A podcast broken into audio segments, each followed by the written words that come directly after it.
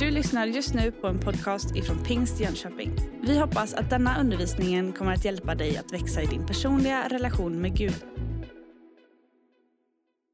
Jag har ju fått vara anställd här i 4 år. En stor förmån för mig. För 3,5 år sedan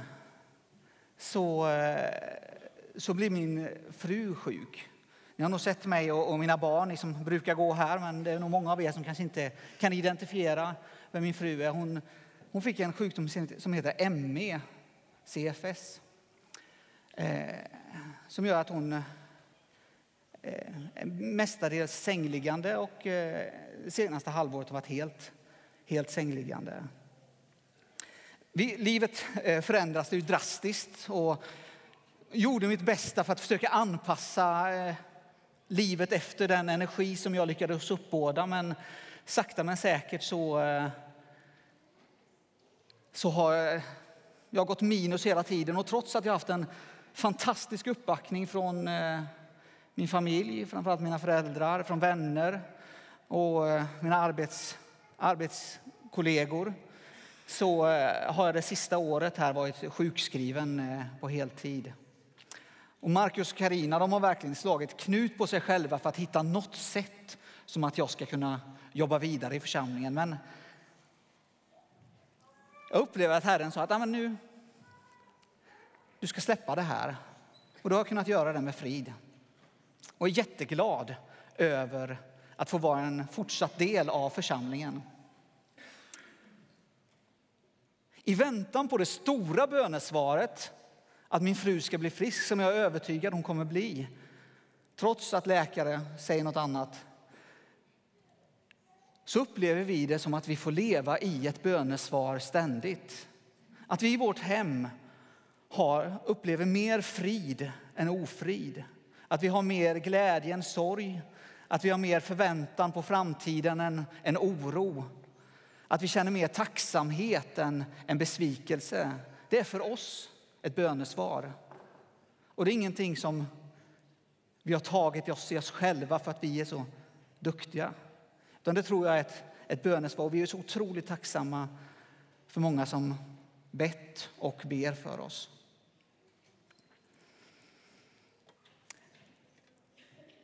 En del undrar vad jag ska göra i framtiden. Ja, jag är fortfarande sjukskriven på heltid och kommer vara ett tag till. Sen har jag en vän här i församlingen som har ett företag, ett byggföretag, Invima.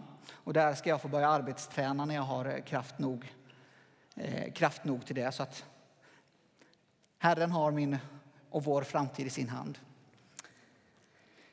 Jag är lite sådär småvirrig kanske. Jag har ju inte riktigt alla spelare på planen, om man uttrycker det i VM-termer sådär. Så därför tänker jag börjar predikan med att berätta vad jag kommer säga. Och så vet ni det, ifall ni inte får med något annat så har ni fått med det på en gång. Okej? Jag kommer berätta för er att livet är orättvist. Alla möter problem, stora som små. Möter problem som är stora som små. Men Gud, han är med oss. Även om inte det känns så är han alltid med dig. Han vill vara din hjälpare. Och om vi håller oss nära honom så kan vi ibland få se på vårt liv utifrån hans perspektiv. Vi hade ju en tävling här med Festo där vi fick se att man kan se från olika perspektiv. Och jag tror att Gud har ett annat perspektiv på ditt och mitt liv. Det var de 3 första punkterna. Och den 4:e punkt är att tillsammans med honom så är allt möjligt. Det finns ingenting som är hopplöst. Okej? Då vet ni vad jag ska säga. Så får vi se om vi lyckas. Gud, han är ju 3, fast han är en. Det är ju vår fader som har så goda tankar för dig, goda planer för dig. Sen är ju Jesus som älskar dig så mycket så han dog på korset för dig. Och så är det en helig ande som vill vara din hjälpare varje dag, varje stund med allt du går igenom. För 4000 år sedan ungefär så så utvalde Gud Israels folk till att vara de som skulle visa vem han var. Och framförallt så skulle ju Jesus födas genom dem. Och då sa han till er, glöm aldrig att jag är med er. Glöm aldrig det.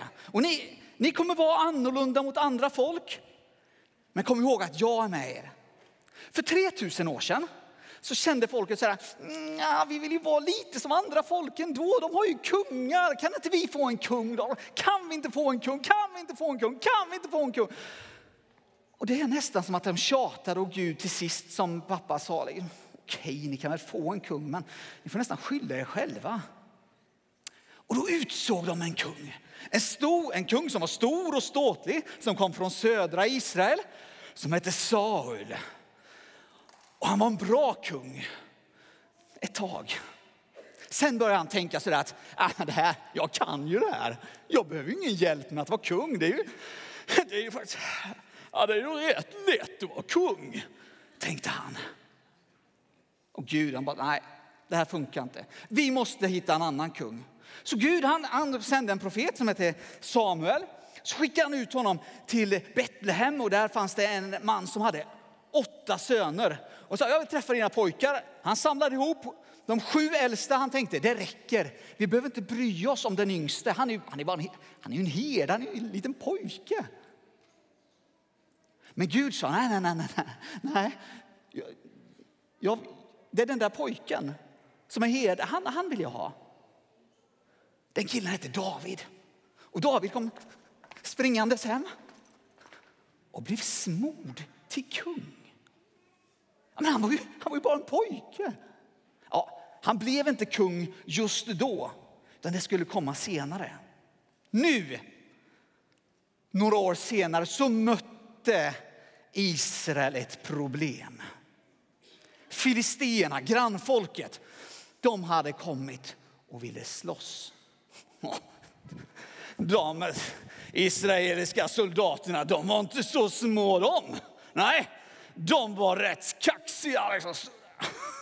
De kan ju försöka ta oss, va? Ser du hur stor jag är? Så de, ja, ser jag, men titta på mina muskler. Tycker att du ser lite uppblåst ut. Så tävlar de vem som var störst. De hade ställt upp sig vid en dal som hette Terebintdalen. På andra sidan dalen, där bortifrån, kom filisterna.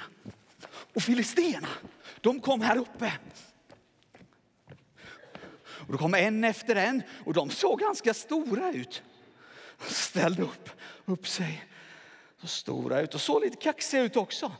Men sen helt plötsligt så kom en som var jättestor. Alltså de andra så stora ut, men de så pyttesmå ut jämfört med honom. Och han hade en röst som hördes över hela dalen. Och de israeliska soldaterna som förut hade stått så här. Och han började ropa där. Hallå! Är det någon som vill slåss med mig? Jag heter Goliath. Skicka fram en man som slåss mot mig, så kan vi avgöra vilka som vinner. Och de andra, de som stod här borta. Mamma! Dina muskler såg så stora ut. Nej, det gjorde dina.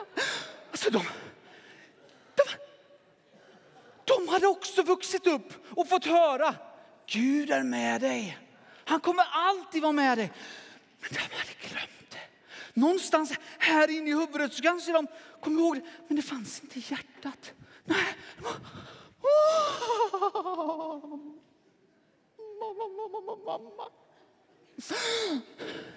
I 40 dagar så kom Goliath fram varje dag. Alltså en månad, det är lång tid. Det här var mer än en månad. Kommer han fram så. Har ni ingen som kan slåss mot mig? Och de tänkte, nej. Här borta, i Betlehem, så började Davids pappa fundera. För David hade 3 bröder som alla var med i kriget. Det hade inte börjat i krigen, men ja, ni vet. Och han sa, kan inte du bara, David, kan du lämna fåren lite? Så sticker du in och kollar hur det går för dem. Jag vill ju veta hur de mår. Så David sprang dit. Han kanske var någonstans mellan 12 och 15 år. Kommer dit och hör det som de andra har hört.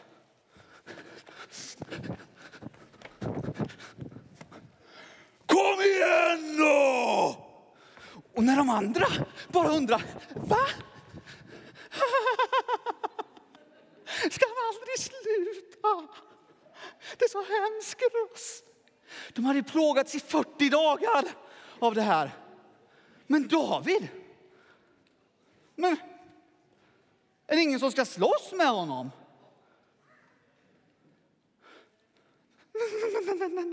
Nej.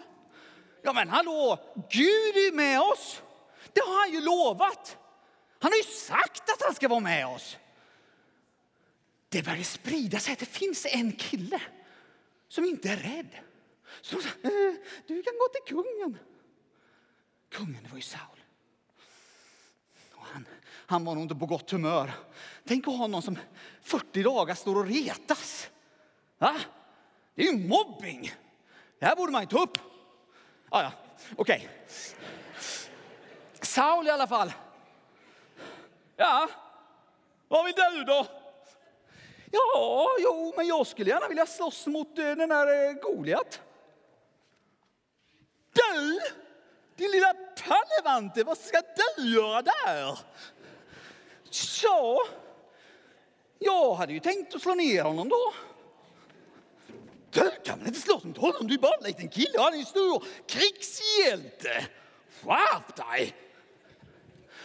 Gud, han har varit med mig. Jag har slått ner lejon och björnar. Alltså, jag har räddat mina får. Det är väl inga problem. Det är ju inte jag, det är ju Gud liksom.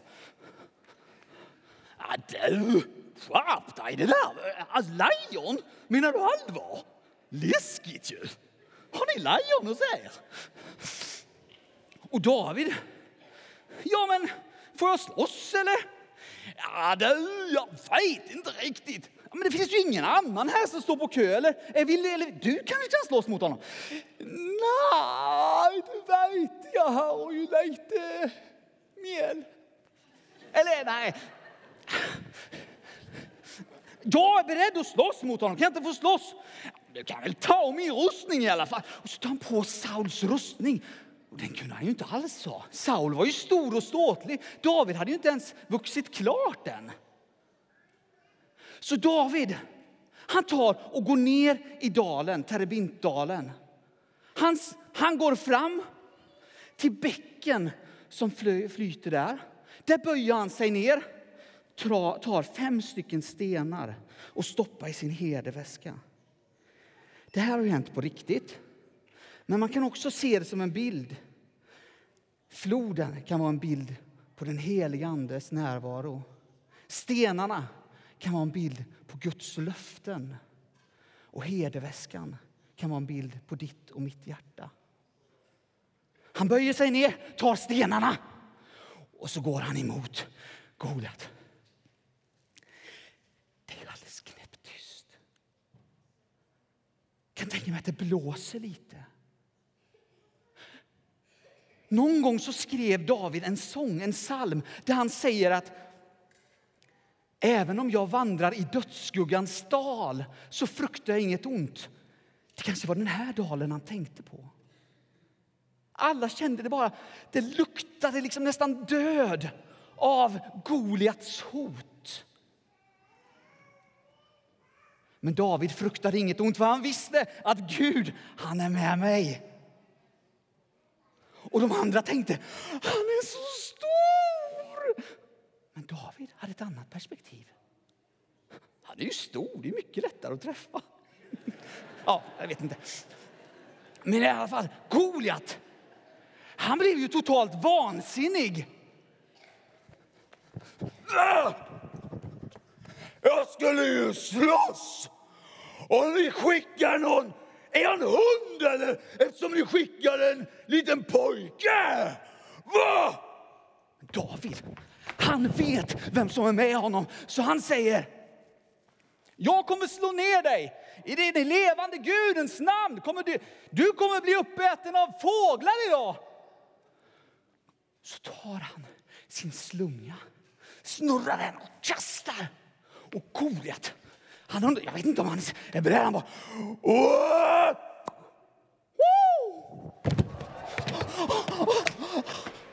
Precis den reaktionen var det i lägret. Alltså, de bara... Va?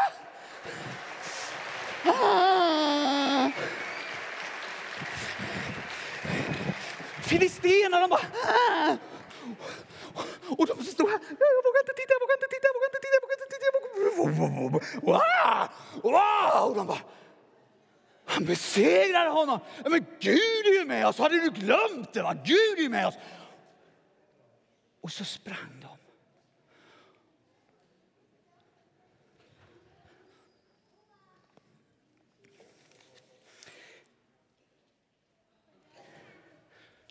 David lärde sig någonting. Han lärde sig att vad han än möter så är Gud med honom. Men är det så enkelt att alla problem vi möter, då bara tror man på Gud och så går man emot det och så bara löser det sig ett enda nu? Nej. Det var faktiskt så att om man tittar på Davids liv så var inte Goliat det stora problemet.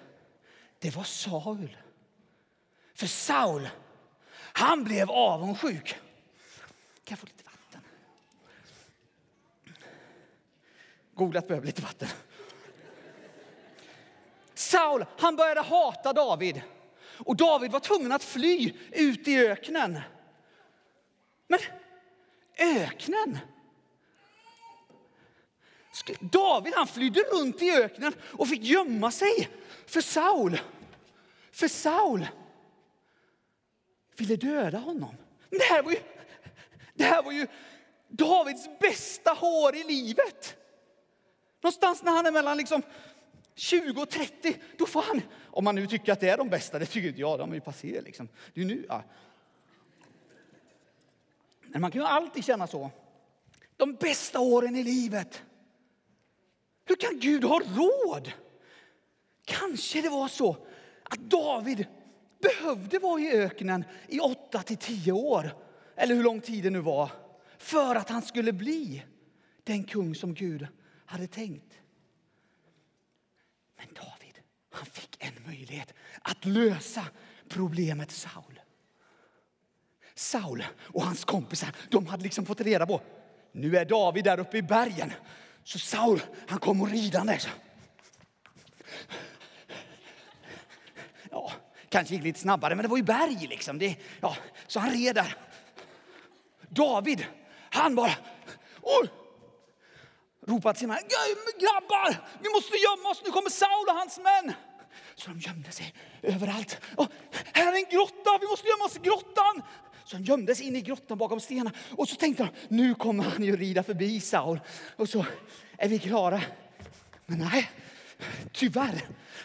Saul kommer... Abner, det så hette hans officer. Abner, vänta. Vänta, sa han. Adel, vänta lite. Adel, det är magen nu igen. Det är magen, ja. Adel, jag måste gå och pudra näsan. Okej, grabbar. Vi vilar lite här. Kungen ska bara gå på toa. Så kungen, han gick in i grottan. Och av alla grottor i hela Israels öken där, så gick han just den grottan som David satt i.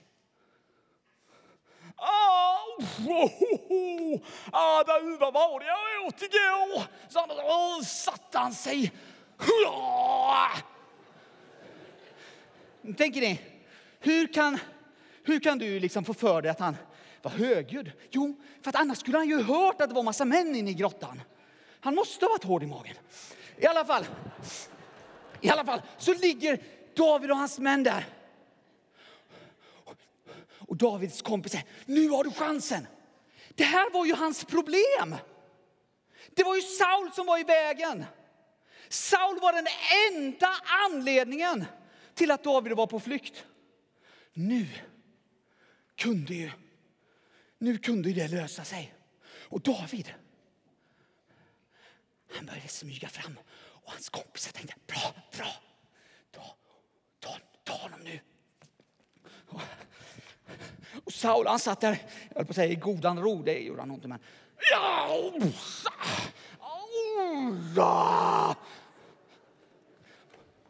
Precis så mycket ljud så att inte David hördes när han smög fram. David kom fram, så drog han upp sin kniv. Höjde den. Och de andra tänkte, nu är det slut på problemet. Han höjde kniven. Och så gick han fram och så skar han. Och de tänkte, vad sysslar han med? Han måste väl ta bort problemet. Problemet är ju Saul. Men då skar han bara en bit av manteln. Och Saul, han märkte ingenting. Och så smög han tillbaka in bland stenarna. Och de andra männen, de blev, men låt mig döda honom. Nej, sa David, nej. Stilla. Och till sist blev Saul färdig. Gick ut och började rida därifrån. Jo, det var härligt. Och så var han rida. Mycket bättre, ja. När han hade kommit en bit därifrån så kommer David ut och visar.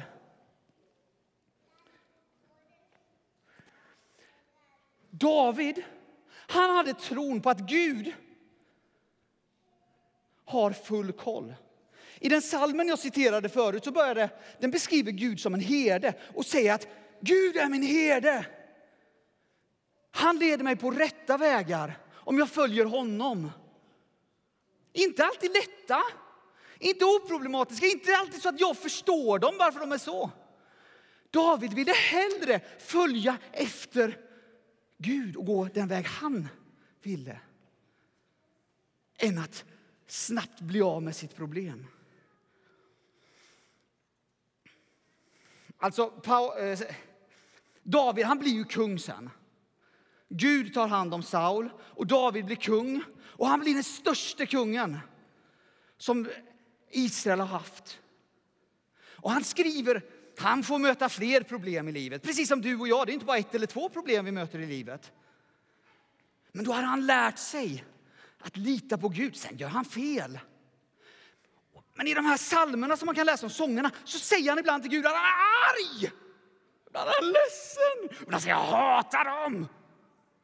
Men han vänder sig till Gud. Och ofta så slutar han med att Gud, jag vill vara nära dig. Jag vill ändå tro på dig. I Nya Testamentet så finns det några som heter Paulus och Silas. Jag ska bara kort berätta att de satt i fängelse. De hade blivit piskade. Helt oskyldigt så hade de blivit piskade. Gjorde jätteont. Och när de satt där i fängelset så sjöng de lovsång. Men var det för att de tyckte det var så väldigt roligt? Det var så fantastiskt kul där inne i fängelset. Nej, jag tror inte det. Jakob, han säger så här, närma er Gud så ska han närma sig er. För mig och min fru så har lovsången blivit totalt livsnödvändig. För när man får höra läkare som säger att du kommer aldrig mer kunna jobba. Du kommer aldrig mer kunna ha ett vanligt liv. Då finns det något här inne som nästan går sönder.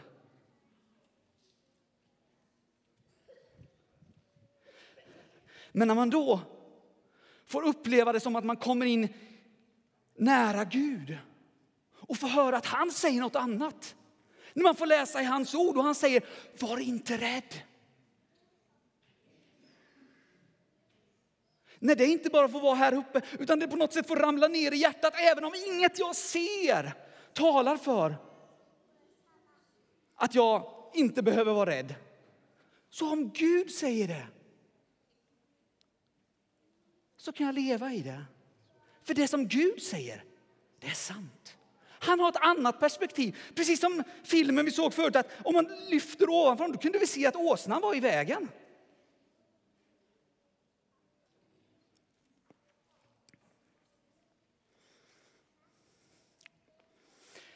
Slutar allting då bra? Nej, det gör ju inte det. Det gör det på ett sätt. För vi kommer komma till himlen och där slutar allt bra. Det är jättehärligt att höra. Men slutar allt bra här? Nej, det gör inte det. Allt slutar inte bra. Jag tror att du har exempel på människor som har dött av sjukdomar. Där vi bad om att Gud skulle gripa in. Är Gud ändå med? Ja, det är han. Det finns en bok i Bibeln som jag har pratat om många böcker. Eller jag tror från alla böcker i Bibeln utom en. Och det tänkte jag ska göra idag. Jobbsbok. Jobb. Alltså den boken är helt fantastisk. Den ses som en av antikens stora litterära verk. Även utanför den som är troende. Bara för att den har så mycket. Men Jobb, han var en fantastisk kille. Han var en stor man. Man får veta att han tog hand om alla som behövde hjälp i sin omgivning. Han var god. Han brydde sig om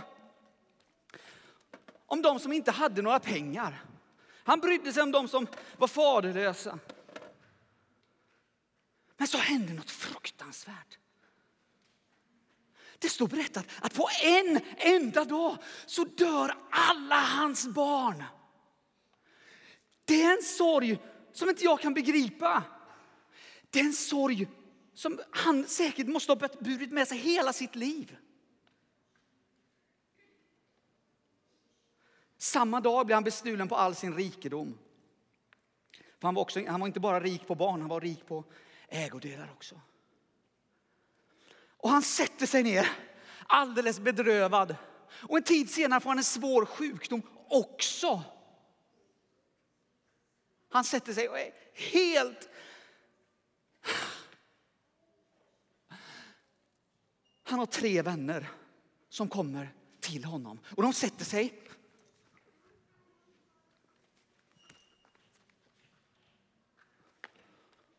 Och känner nästan inte igen Jobb. De ser på Jobb och så tänker de, är det här den mannen som vår vän? Och så sitter de tysta där. I 7 dagar sitter de helt tysta. Och ibland är det bra att få tid att tänka. Men de här, jag vet inte, det slog slint när de tänkte lite för länge tror jag. Alltså det blev inte riktigt bra. Det blev någon kortslutning där. Så kan det ju bli för oss också. Jobb, efter 7 dagar så börjar han liksom, varför föddes jag? Mitt liv är ju som slut. Det har bara blivit elände. En av hans vänner, Elifas. De heter Elifas, bildad och Sofar. Och de säger lite saker om vartannat när man läser. Men han säger liksom så här. Ja, Jobb. Det är ju synd om dig men du får skylla dig själv.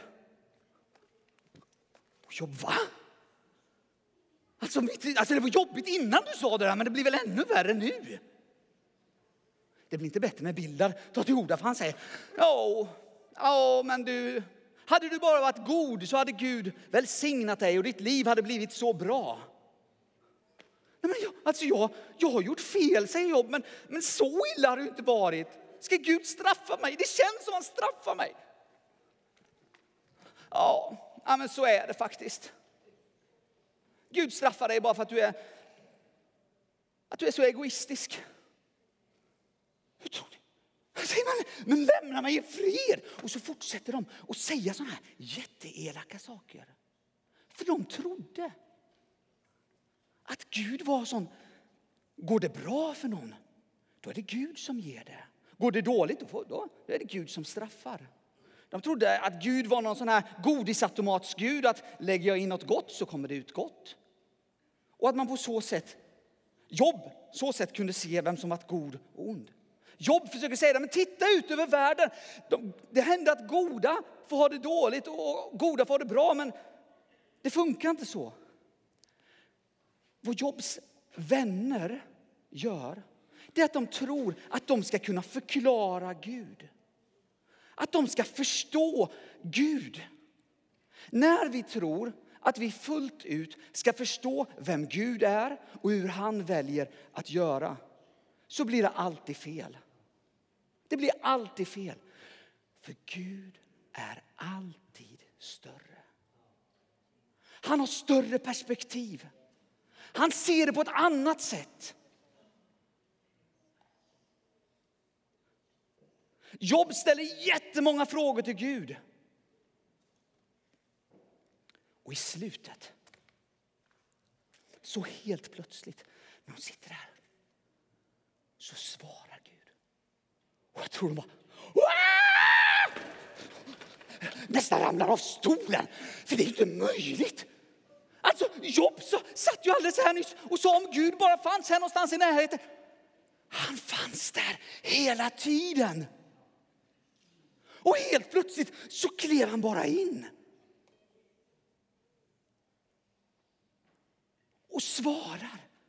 Han svarar inte på Jobbs frågor, utan han säger bara: jag har hört allt du har sagt. Och jag är större. Och jag har allt under kontroll.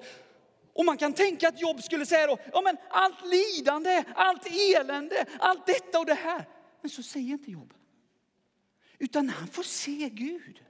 Då säger han istället: hade jag förstått att du var så här stor? Hade jag vågat tro att du hade allt under kontroll? Då hade jag varit tyst. Säger jag med det att vi inte får klaga på Gud? Nej, vi får klaga på Gud hur mycket vi vill. Men vänd oss. Det som Jobb gör samtidigt som han klagar, där han säger att men jag vill ju komma nära dig. Det är hos dig min räddning finns. Att han vänder sig till honom. När inte du förstår det som du går igenom. När inte jag förstår det som jag går igenom. Så våga tro att Gud är större. Att Gud har allt under kontroll. En del saker kommer vi få se i efterhand. Jag tror att man i livet kommer liksom kunna se efter. Jaha, jag lärde mig det här. En del saker kommer vi aldrig kunna få förstå. Men någonstans så är Gud större ändå. Och våga kasta dig på honom. Våga tro.